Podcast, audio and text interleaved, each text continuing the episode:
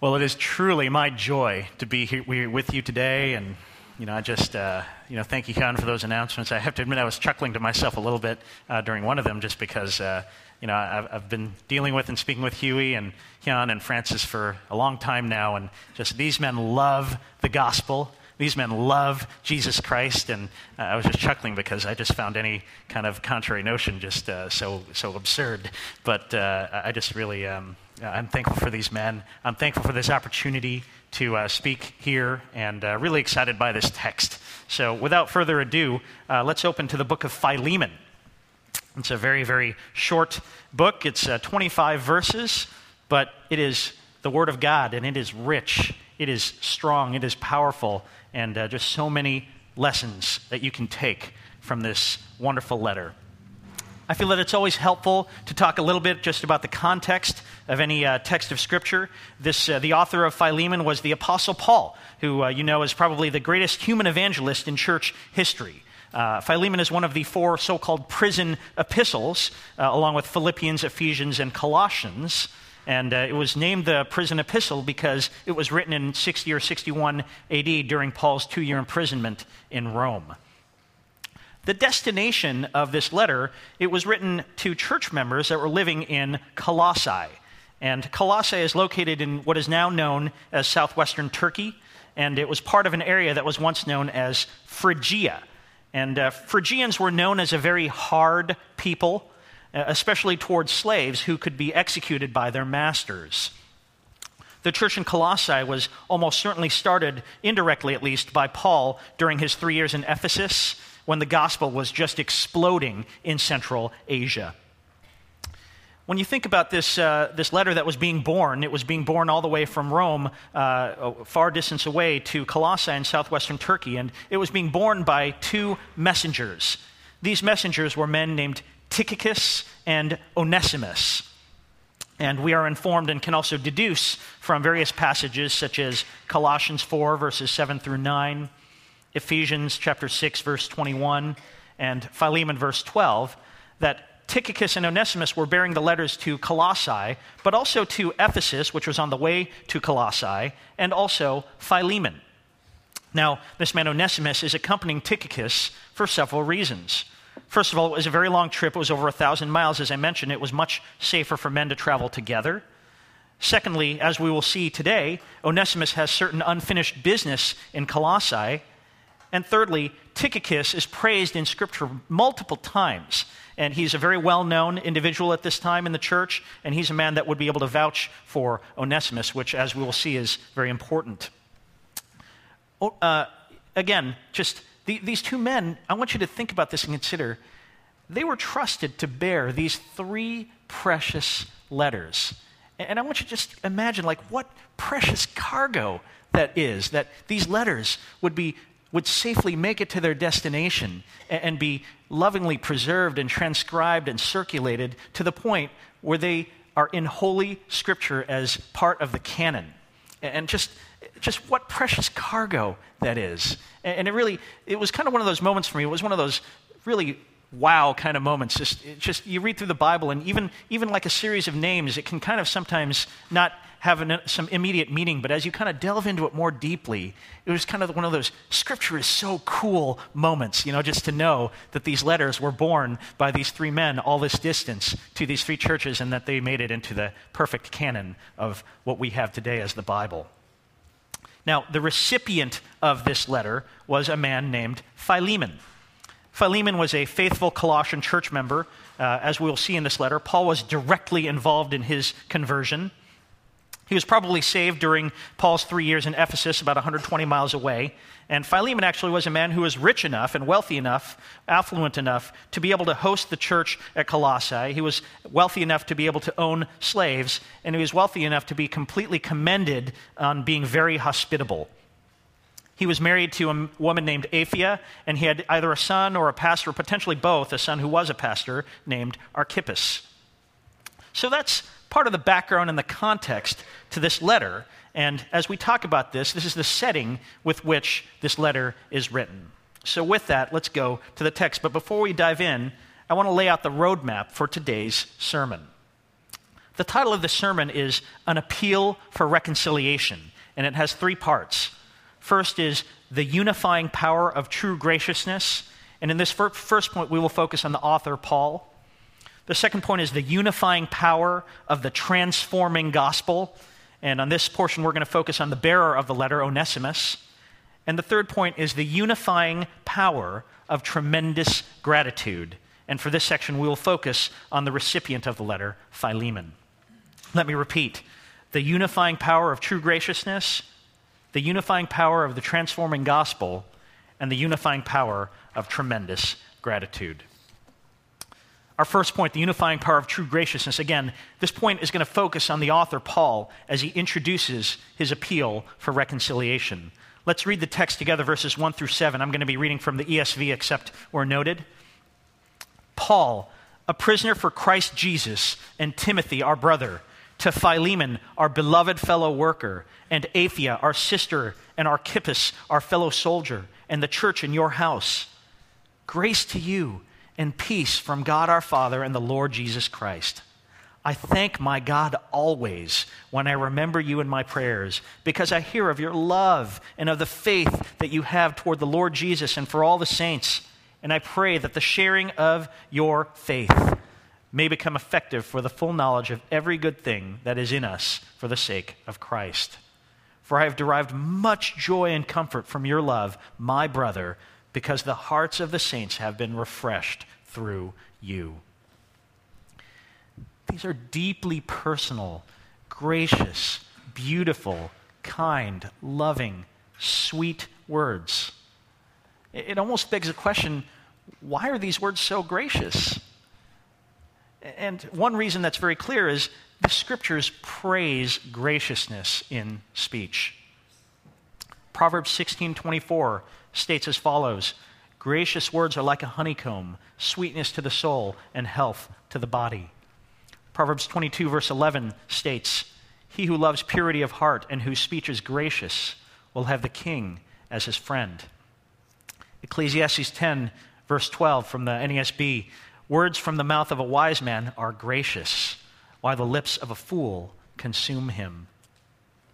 And it's more than that. As, I said, this section introduces an appeal, and, and the scriptures specifically praise graciousness for the sake of persuasion. Proverbs 16:21 states as follows: "The wise of heart is called discerning, and sweetness of speech increases persuasiveness." Proverbs 25:15, "With patience a ruler may be persuaded, and a soft tongue will break a bone. I mean, that's such beautiful imagery, isn't it? How just graciousness, gentle, kind words can be so strong as to be able to break a bone. So again, Paul is setting up this appeal in this, in this section. He, he, he is, he's about to make a request. And really, when you think about it, it's only logical, right, that you want to be nice and kind and polite before you ask for a favor. Uh, I mean, you know, you, you, you, know, what's the alternative, right? To be a jerk for, to the person that you're about to make a request to, that, that doesn't make any sense in the world or in Christ. But the reality is, the scriptures praise graciousness. And, and again, the reality is, you can have a huge influence on people who really like and respect you. But there's another reason for this exceedingly gracious opening praise of Philemon.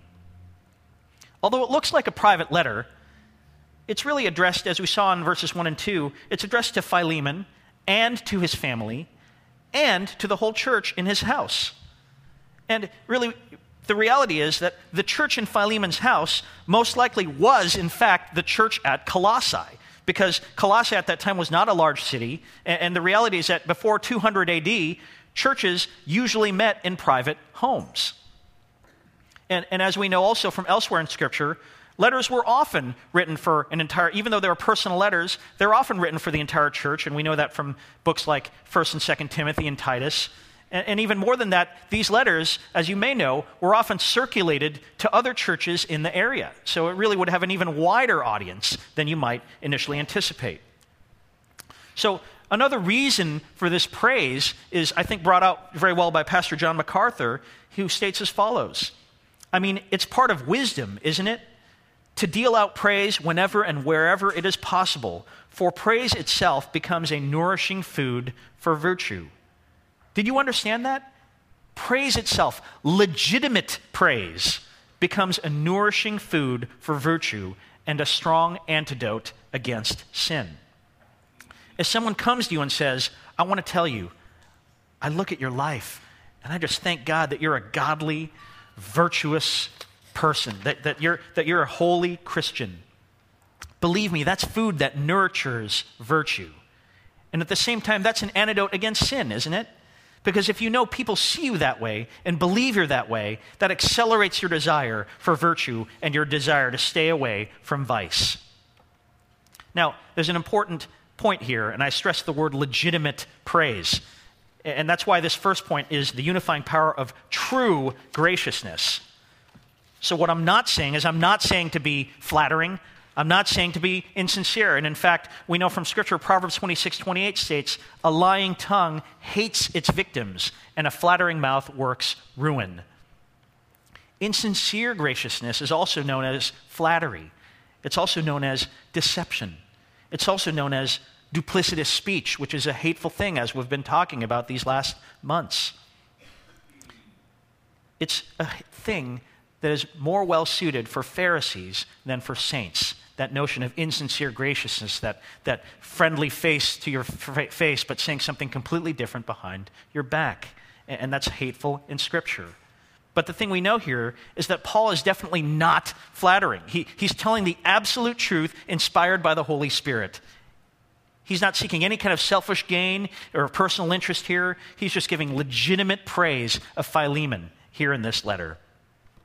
So that's one thing I'm not saying. I'm not saying to flatter or to be insincere, but I'm also not saying that rebuke is bad or that we somehow need to be blind to others' flaws. It's an important reminder to make that we are in fact commanded sometimes to rebuke, but I also want you to recall Galatians 6:1, which states, "Brothers, if anyone is caught in a spirit in any transgression, you who are spiritual should re- restore him in a spirit of gentleness." I have to be honest, I have looked, I've made a diligent search, and I haven't, I haven't found any praise in Scripture of the notions of being frank or blunt or, or plain spoken, really. Uh, there's this kind of concept we have in America. It's like, I just tell it like it is. You know, there's this, there's this concept, and that might be a very American attitude. That might also be common even in, in certain Asian cultures, but it, it's not a scriptural virtue. In fact, the scriptures say, always be gracious in speech. Colossians 4 6 states that. Let your speech always be gracious, seasoned with salt, so that you may know how you ought to answer each person. And so that's really a far cry from uh, uh, taking even some people I think even take pride in being blunt or being telling it like it is guy. You know, you know that but you know that's that's really not the scripture doesn't say to take pride in that. In fact, that type of attitude, I'm not going to say this is in every case, but it can sometimes conceal impatience.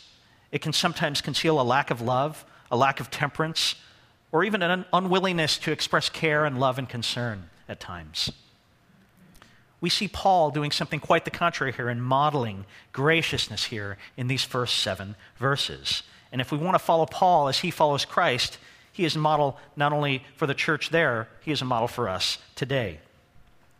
So, again, true graciousness, legitimate praise, true graciousness is a huge blessing. It's a unifying power for reconciliation. But again, I, just to reiterate, there, there's a huge danger in being gracious only to someone's face. You can't praise someone to his face and tear him down behind his back. That's why you have this need to be sincere and earnest, like Paul, in your graciousness. I mean, the, you know, you, uh, there may be a situation you might think you're just saying some nice words just to be nice to someone. But when you say something you don't really mean it, that's not being nice, that's lying. And that is a clear and obvious sin. Now, if you honestly don't feel graciousness in your heart about someone, the long term answer is not to just shut up and never praise anyone, right? The longer term answer is to really repent of your own bad attitudes, of your unwillingness to believe the best, of maybe you're recognizing just you know the specks in others' eyes before you see the planks in your own. It's to recognize those tendencies within yourself and to repent of those things.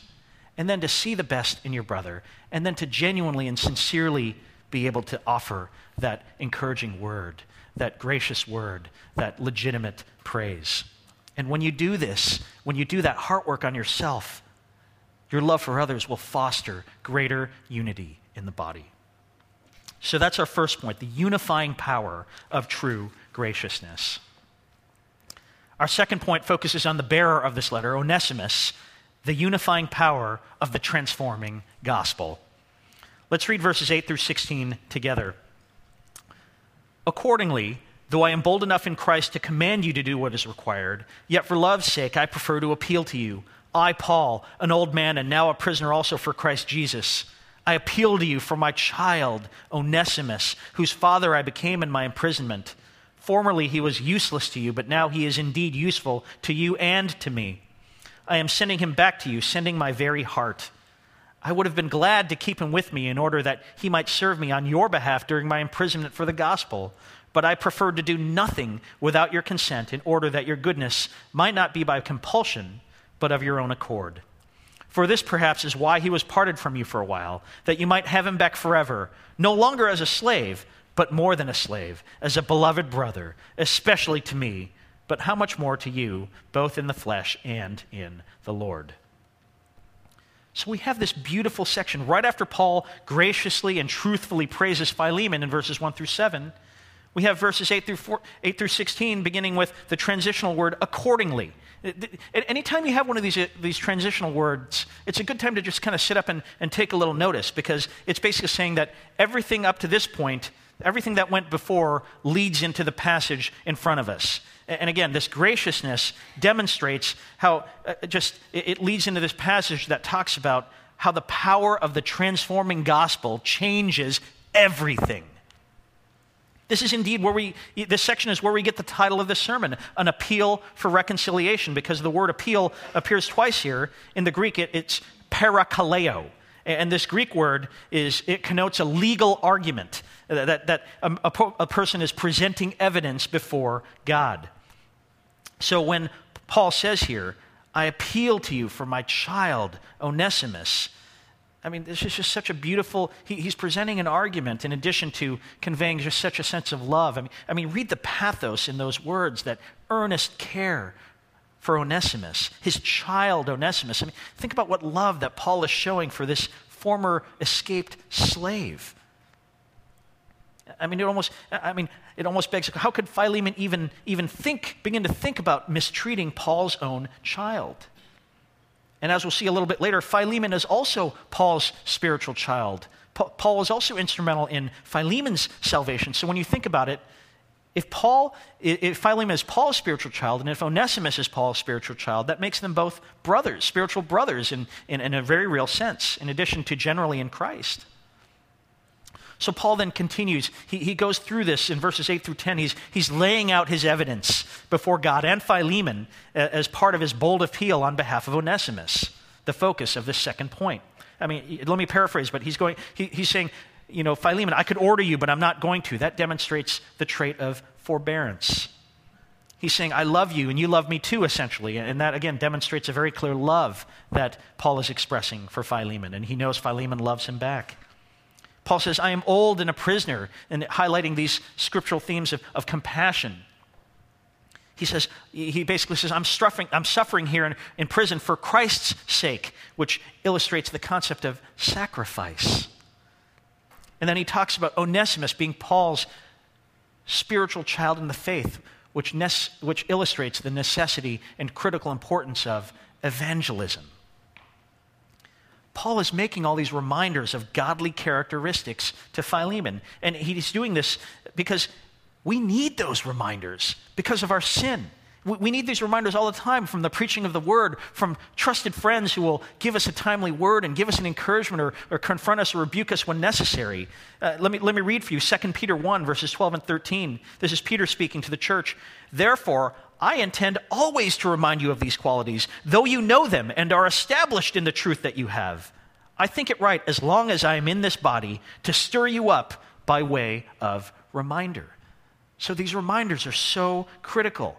These reminders that we give to each other, that we hear week after week. Just, we may know all of these things are good things. We may know it's good to forgive and to reconcile, but just to be reminded of that from Scripture, from God's holy word, that is a blessing indeed. So we have Paul proactively reminding Philemon about godly characteristics as, as Paul makes this appeal for reconciliation with Onesimus. And that reconciliation is really the ultimate theme of the gospel, a reconciliation between God and man. But let's continue into the text. I, I, mentioned the focus of this second point is on Onesimus. Now, Onesimus, as, as I mentioned, fled Colossae, fled Philemon, and went all the way to Rome, over a thousand miles away. Yet somehow, in his divine providence, God saved Onesimus through Paul, whose father I became in my imprisonment. I mean, just, just the providential, I mean, Rome is a big city, right? And just for Philemon to come across Paul and, and for God to save, uh, for Onesimus to come across Paul in Rome, and, and for God to save Onesimus through Paul's ministry, you know, that, that is amazing providence. So Paul, Paul, Paul continues to say, Formerly he was useless to you, but now he is indeed useful to you and to me. Now, it's important to note, you may not know it just immediately upon reading it, but in the Greek, this is, a, this is so critical to know. This is actually a major play on words because Onesimus means useful. The word Onesimus means useful. But there's a synonym for this word useful, Onesimus, in, in the Greek language. That synonym for useful is the word euchrestos, and that's the word that is used here in this text in the ancient Greek. So if the word useless in Greek is the word, if that's the word useful in Greek is euchrestos. But in contrast, the word useless in Greek is akrestos, which is also, again, that's, that's the word used here for useless. But the play on words here is that these words are almost identical in sound to the word Christos, which is the Greek word for Christ. So, you Christos would mean full of Christ or useful. And a Christos would mean without Christ or useless. So we have here in this beautiful picture that the one named Onesimus, the one named useful, he was actually once both useless and Christless. But now, after receiving the transforming gospel, he is both actually useful and full of Christ. And, and again, this is a point because ancient Greek speakers and the, the, the, listeners of this letter would actually find this very clever and amusing, and it would just be a very, it would be a very powerful point in the course of Paul's presentation of this appeal. And just that very concept is just probably the most amazing thing to me to go from a rebellious, escaped slave to someone who is actually useful to the Apostle Paul in ministry is just amazing. It, it, illustrates the radical heart change which can only be achieved by the gospel. Th- this is what I'm talking about by the unifying power of the transforming gospel. It can only be achieved through Jesus Christ, the perfect, holy God who came down from heaven, condescending to man, living a life here on earth, holy man, holy God, eh, living a perfect, sinless life, and yet only to be condemned by sinful men to die on a cross, taking upon himself the sins of all who would ever repent and believe. And then he was buried and raised on the third day, demonstrating his victory over sin and death. This is the transforming gospel that can turn a rebellious, escaped slave into someone useful to the Apostle Paul. And that is a miracle. But it gets even, eh, eh, in some level, on a human level, it gets even more incomprehensible. Because this is the level of the transforming gospel that even though Onesimus is useful to Paul, Paul is still sending Onesimus all the way back over a thousand miles to Philemon in Colossae. Here's what's, I mean, Onesimus was so transformed by the gospel that he actually agreed to go back. Over, he, he agreed to travel over a thousand difficult miles from his new home in Rome all the way back to where he had come before. Th- this is how important reconciliation among brothers is. Let me read for you Matthew 5 23 and 24. So if you are offering your gift at the altar and there remember that your brother has something against you, leave your gift there before the altar and go. First be reconciled to your brother, and then come offer your gift. This, this shows that your worship is hindered when you are not reconciled with your brother. Now, we know that, that Onesimus actually went and made it all the way back to, to Colossae and Philemon because this letter survived. It was preserved. It is in the canon of Scripture. But again, I just want you to just wrap your minds around this concept remember that slave owners in Phrygia could serve as judge, jury, and executioner over slaves. So Onesimus was returning, humbling himself, and returning all the way back over this difficult, treacherous, long journey to the possible death sentence awaiting him. And yet he still went. Who would ever do that? I mean, that's just like a slave voluntarily returning to his master to a possible death sentence and to a possible continuing enslavement. I mean, that is, that is unthinkable. That, that's unthinkable today, and that's unthinkable in the ancient world.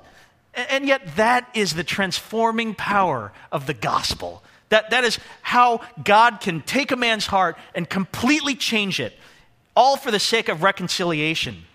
And, again, just that is the transforming power of the gospel. Well, let's keep going in this section and finish out this point. Go to verses 15 and the first part of verse 16.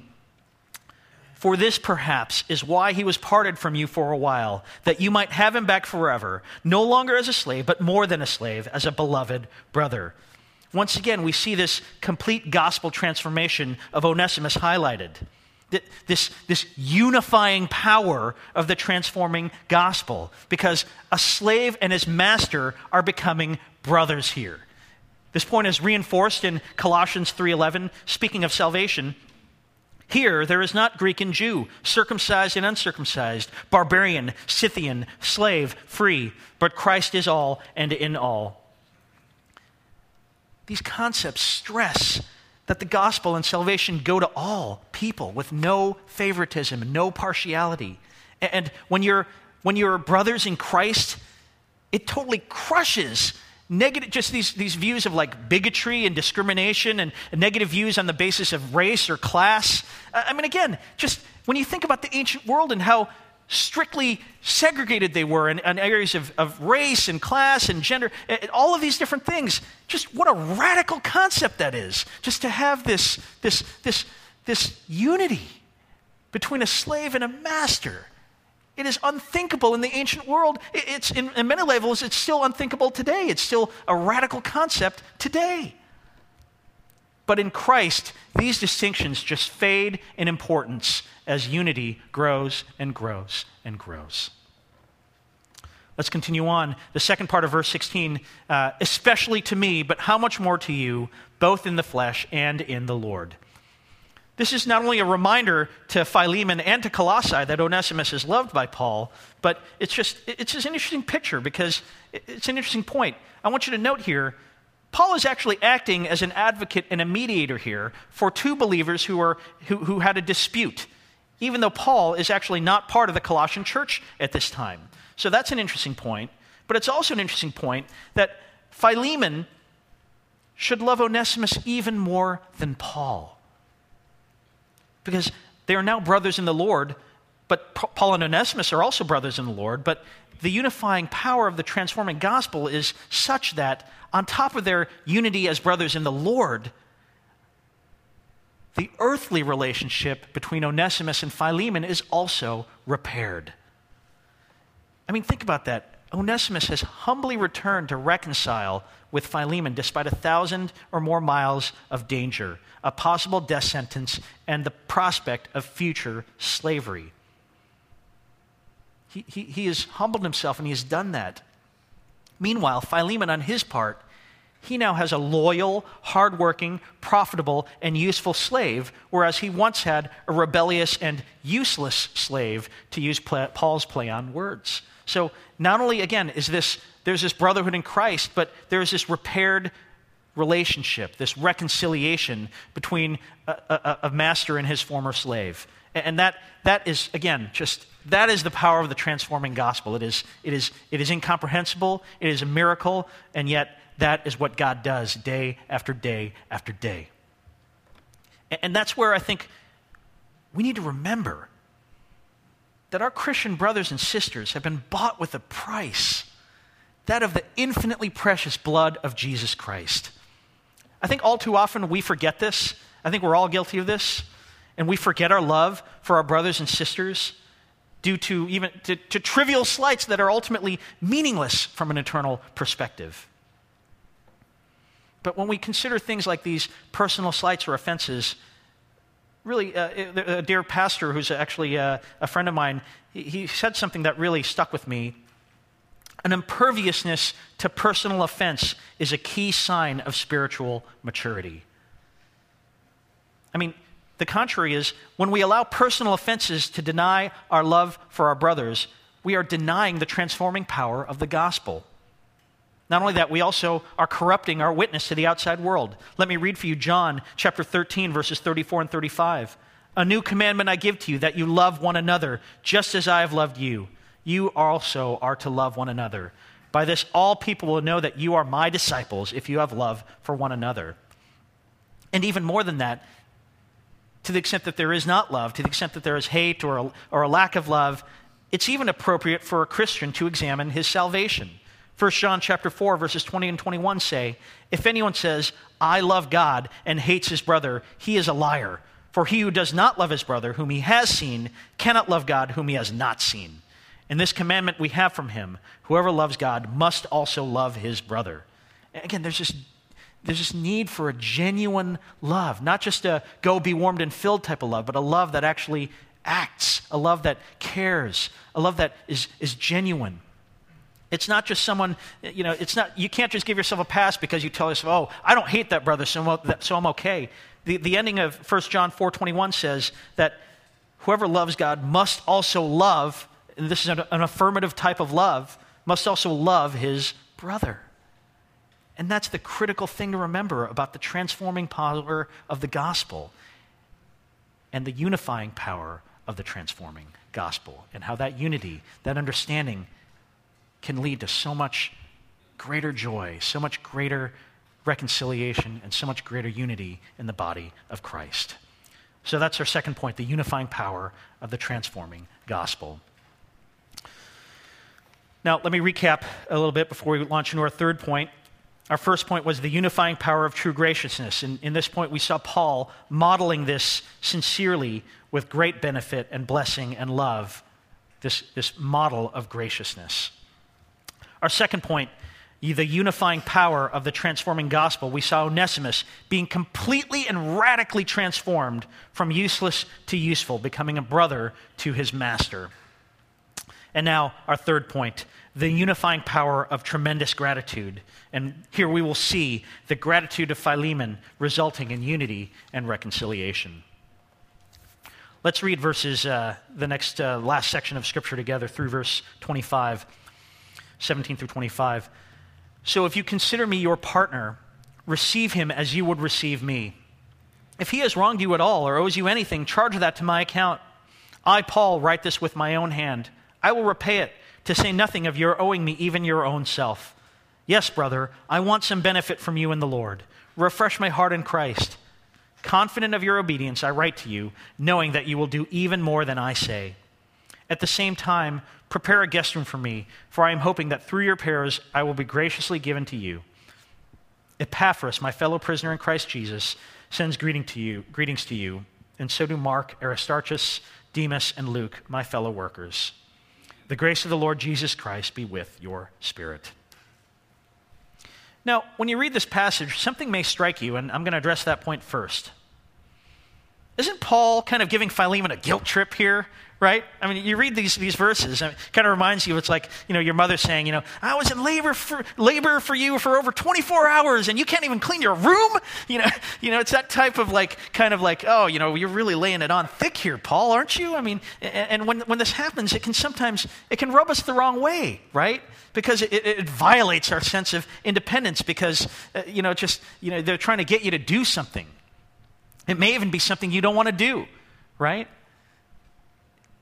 And, you know, mom's guilt trips may also have bugged us because they were often very true and very effective, right? That, that often was a dynamic. You know, and this, this is kind of the, the concept. You know, when someone guilt trips you, you know, they're trying to get you to do something. And, and, you know, a lot of times our flesh hates that, especially here in the very individualistic, independent minded United States of America. But there are some critical differences here from a classic guilt trip as we might classically understand it. Number one, Paul is not being selfish. He's actually being selfless. His motive is pure here. His desire is to benefit Onesimus. His desire is to benefit Philemon. His desire is to benefit the local body. His desire is to foster unity within the entire local church. He's trying to benefit Philemon because Christ is magnified if Philemon forgives Onesimus with the right motive. Paul is getting no benefit here. Remember that. He, he's sending away his helper because Onesimus was very useful to Paul in ministry, but Paul sent him away to go be reconciled to Philemon. There's no benefit to Paul in that. And, and even more than that, we see that he, in verse 19, Paul even offers to pay for it all. If there's any wrong that Onesimus has done to Philemon, Paul is saying, charge that to my account. And that wasn't just an empty comment. You know, Paul actually had resources. He had churches, you know, sending him, you know, support. He was in Rome. If you're a prisoner in Rome at this point in time, you needed to have that support. Otherwise, you would starve. So, so Paul had resources. This is not, you know, just him kind of saying it. He, he was making a genuine offer here. So that's, that's important to note that Paul is being very selfless here. It's also important to note that there's no manipulation here. Paul, Paul is not manipulating. He's actually being very upfront and transparent, right? He's, he's writing this all out plainly, and it's not just to Philemon, it's to his family and the entire church. He, he's very clear about what he wants to do. And, and Paul's goal here is to promote godliness. It's to promote a godly response in another person. So instead of using the word guilt trip, a much better word to use here is conviction. I mean, it's just like when you hear someone faithfully preaching the Word of God and your, your heart is pricked. That, that's conviction. That's not a guilt trip. That's, that's genuine. That, that's an understanding that the Word of God just lays out exactly like how we should be living our lives if we want to honor the Lord. And, and, that's such a blessing just to know what God says in His Word and, and what would honor Him and what would not honor Him. I also want to note another, highlight another dynamic here because I think it's important. Paul is using the strength of his relationship with Philemon in order to spur him on to godliness, to holiness. And I highlight this point because there's a danger. I mean, there's a general danger in the church universal for sure, but there's also a danger that I've perceived specifically here that sometimes people can make relationships more important than the Word of God. And they may not say that explicitly, they may not think that. That may be an unthinkable concept to them, but in actual practice, what works out is sometimes those relationships you know, are more important. And, and, and, when that happens, when people have too much fear of man to bring forth the word, even or especially when close friends are acting wrongly, when they're, when they're doing wrong, when they're, when they're not acting honorably, or when they're sinning, you know, just, you know, there's a sense, oh, I, I don't, I don't want to, I, I, don't want, I want to preserve the relationship. You know, I don't want to bring that to them. That'd be a really hard word, and they may not be able to bear it at this time, and, you know, they may not like me afterwards, and, you know, th- there's this notion. But the problem is when this happens, you are wasting the stewardship of your relationships. I mean, what good is that relationship if you aren't spurring each other on toward Christ? What good is that relationship if you are not iron sharpening iron as one brother sharpens another? If, if, you, are not, if you don't have the courage to stand on the Word of God more so than the relationship, then that relationship quickly becomes spiritually worthless. So, I mean, again, you know, this whole concept, you know, just getting back to when we think about the concept of guilt trips, you know, I think we're unfortunately, we're far too likely to be trained in the ways of cynicism here in the United States.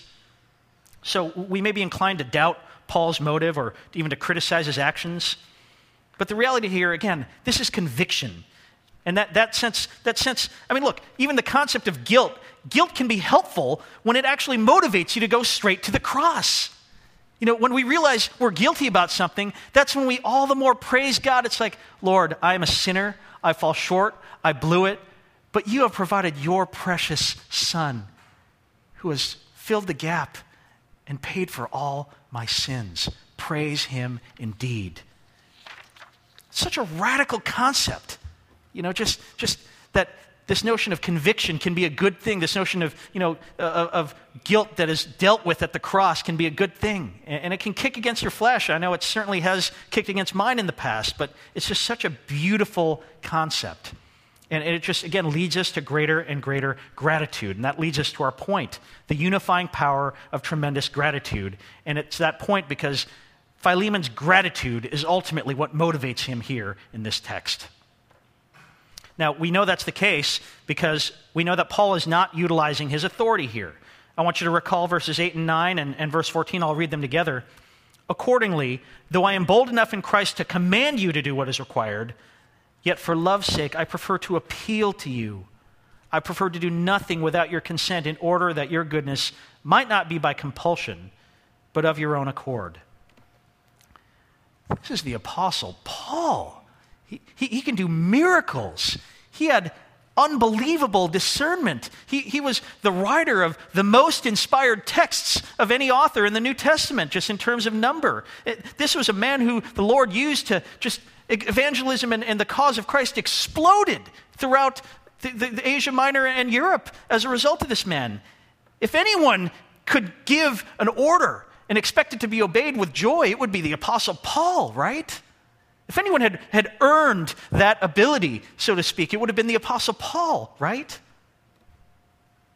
But you know, he, he's not using authority here. Even Paul is, is, is not leaning on authority, he's instead leaning on consent. Again, Paul, I mean, you see all three of these actors, Paul, Onesimus, and Philemon, all of them are actively trying to crush down authority and rebellion and instead encourage a voluntary goodness. Paul, he had the power to compel, like we just talked about, but instead he asks for consent. In this way, he is not lording it over Philemon, which is condemned in Matthew 20, 25 through 28. You have Onesimus. He had the power to run away or to refuse Paul's request to go back, but instead you see Onesimus humbly returning. And in this, he is humbling himself to his leader, which is commanded in 1 Peter 5 5 and 6. And you see him actively seeking reconciliation with his brother, which is commanded in Matthew 5 23 and 24, which I read earlier. And finally, we have Philemon. And again, because he is the focus, we're going to talk about him a little bit more. Philemon here, he has the power to execute his slaves, but instead he's being asked to forego that authority, that judgment, and asked to forgive, to reconcile. Philemon is benefited here if he forgives. Blessed are the meek. Blessed are those who, as this, he's benefited here because his goodness will not be compelled, but it's rather of his own free will, as, as Paul says. I mean, again, when you think about it, it's kind of easier to just have blind obedience, right? It's like, oh, you do what I, you, you know, I'll do whatever you say. You know, I'll go, and you know, it's it's easier, but it's not as spiritually beneficial as if you actually process through it yourself. It's not as spiritually beneficial as if you actually walk through it and understand why it's a good thing to do this. I also want to highlight giving Philemon a choice here it minimizes the chances of resentment and bitterness, you know, instead of compared to if Paul had commanded him. You know, there might be some underlying seed. If Philemon is a godly man, we see it in the pages of Scripture, but there still might be some, he might have, it might have been hard for him to swallow. It's like, oh, Paul made me, you know, for, forgive my slave, you know. And, and again, you know, just, it's better for Philemon if he does this of his own free will rather than being commanded. It also benefits Philemon's reconciliation with Onesimus, because if he does this voluntarily, if he reconciles with Onesimus voluntarily, Onesimus never has to wonder, well, gosh, you know, I wonder if the only reason that he forgave me is because Paul ordered him to. You know, there might always be this question, you know, is there really a, a healed relationship between Onesimus and Philemon? We see here that love and gratitude is a far better motivator than force or coercion. It's really illustrated very well, I believe, in 2 Corinthians 9 7, which I'll read for you. Each one must give as he has decided in his heart, not reluctantly or under compulsion, for God loves a cheerful giver.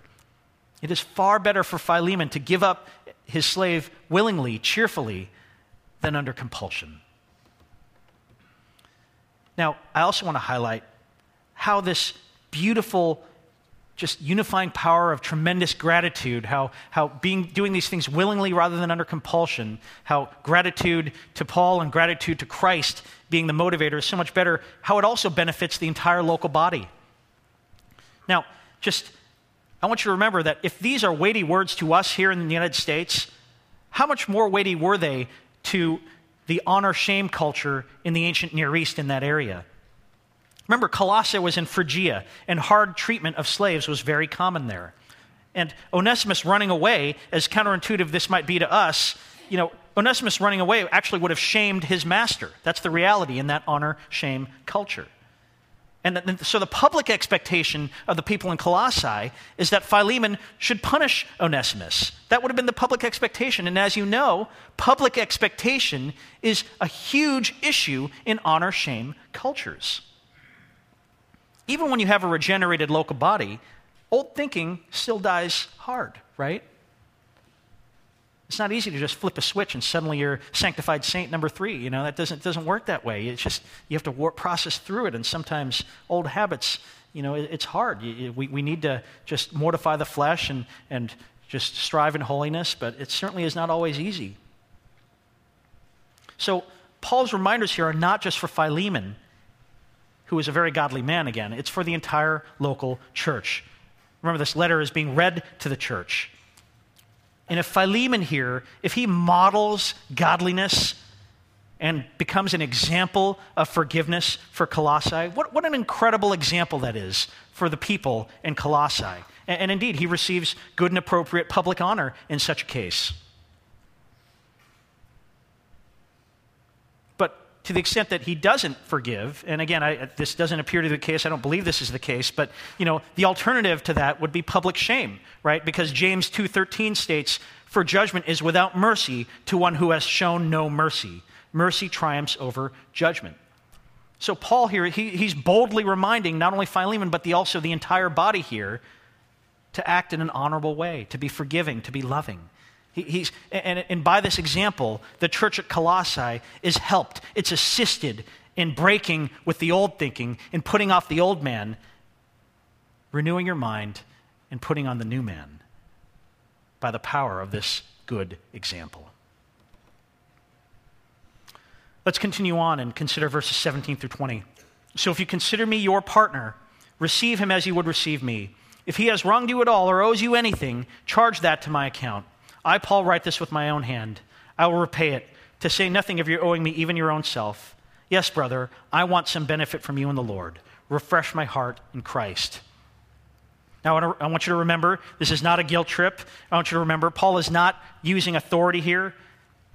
The key here, the key to this, this is really the concept of Philemon's tremendous gratitude to Paul for bringing the gospel to him, and ultimately Philemon's tremendous gratitude to God for saving him. I mean, think about it.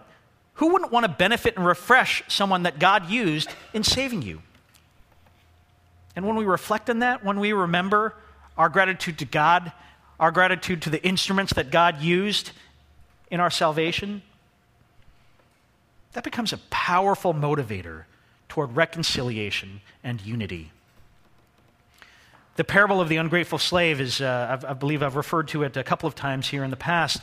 It's in Matthew 18, verses 21 through 35. And uh, in this parable, you see a slave is forgiven 10,000 talents of gold by his master, which equates to 5 billion with a B dollars in today's money. But then later on, this forgiven slave begins choking a fellow slave who can't repay 100 denarii, which equates to about $5,000 in today's wages. That slave who was choking his fellow slave and was unforgiving is handed over to the torturers, it says. It, this parable illustrates, Philemon illustrates, that tremendous gratitude for salvation must inform all of our actions and attitudes. A tremendously grateful person won't sweat the small stuff, even when the small stuff is $5,000. A tremendously grateful person won't be a complainer or a pessimist. A tremendously grateful person won't demand justice for every single wrong they've suffered. A tremendously grateful person won't cling to grudges or bitterness. It's really such a beautiful thing. It's such a powerful motivator. Tremendous gratitude and how that can be a powerful unifier for the church. Let's look on verse 21. Confident of your obedience, I write to you, knowing that you will do even more than I say. Now, I want to be clear here again. This is not obedience to Paul. We've already established that, right? Paul is not using his authority. Paul has confidence in Philemon's obedience to God and his word. That's the beauty.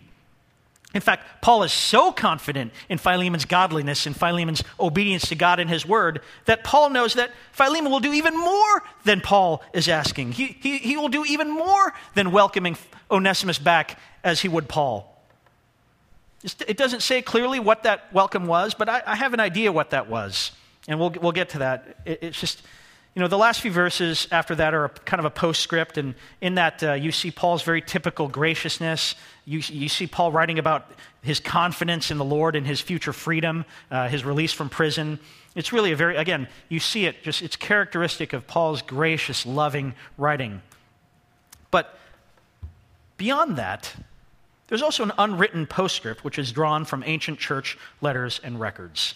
And it's, it's important to note these are not inspired or inerrant. So again, it's, uh, it's just it's not uh, you know 100% fact truth, but it's, it's reasonably decent evidence as, as things go. And so I have a sense from that evidence of what may have happened, of what Paul was referring to in that, in that Philemon would do far more than Paul was asking of him toward Onesimus. This evidence, we have records that actually state that from about the years 107 through 117 AD, which was the period approximately 50 years after Paul wrote Philemon, the head of the church in the very large port city, the very important port city of Ephesus, was a man named Onesimus. Now, it's true that Onesimus was not necessarily an uncommon name for slaves.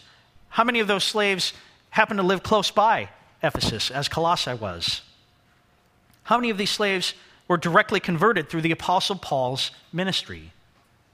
How many of these slaves co labored with Paul in Rome and learned up and was trained in that ministry?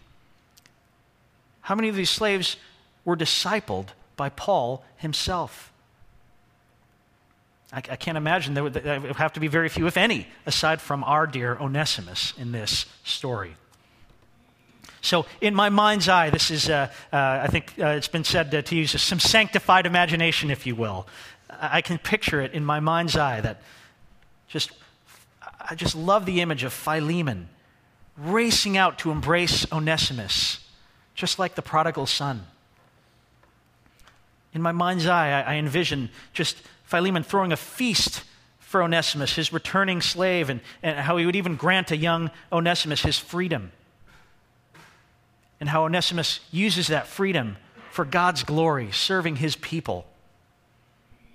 And then you see a former slave over the course of time rising to lead a major church in Ephesus when he is old, perhaps in his 70s. What an incredible journey that would be for a former slave, a former rebellious slave named Onesimus. And yet, that is exactly the type of journey that we can all have when we apply the lessons of Philemon to our own lives and our own walks, and when we dwell in the unifying power of true graciousness, the unifying power of the transforming gospel, and the unifying power of tremendous gratitude. Let's pray. Father, we thank you so much for your word. We thank you so much for just the examples you lay out before us in Scripture. We thank you just for a picture of what a godly appeal for reconciliation looks like in the words of Paul to Philemon on behalf of his beloved child Onesimus. Lord, we're taking communion today. So, notion of uh, reconciliation and forgiveness is high in my mind. And I just pray that to the extent that uh, any people here may be having any grudges or any bitterness, that they would just be able to lay all of that at the foot of the cross and just walk away from it and just let Christ deal with it. Never have to worry about it again. That they would do that so that they may take communion in a worthy manner. I pray that to the extent that uh, there are any known breaches or known unreconciled relationships with other people, other believers, that people would earnestly go, seek to go to that person and, and reconcile. Romans 12, 18 says, to the, to the extent that it depends on you, do all, be at peace with all people. And I just pray that um, people would make that effort, at least, to try to reconcile if there is a broken relationship before taking communion.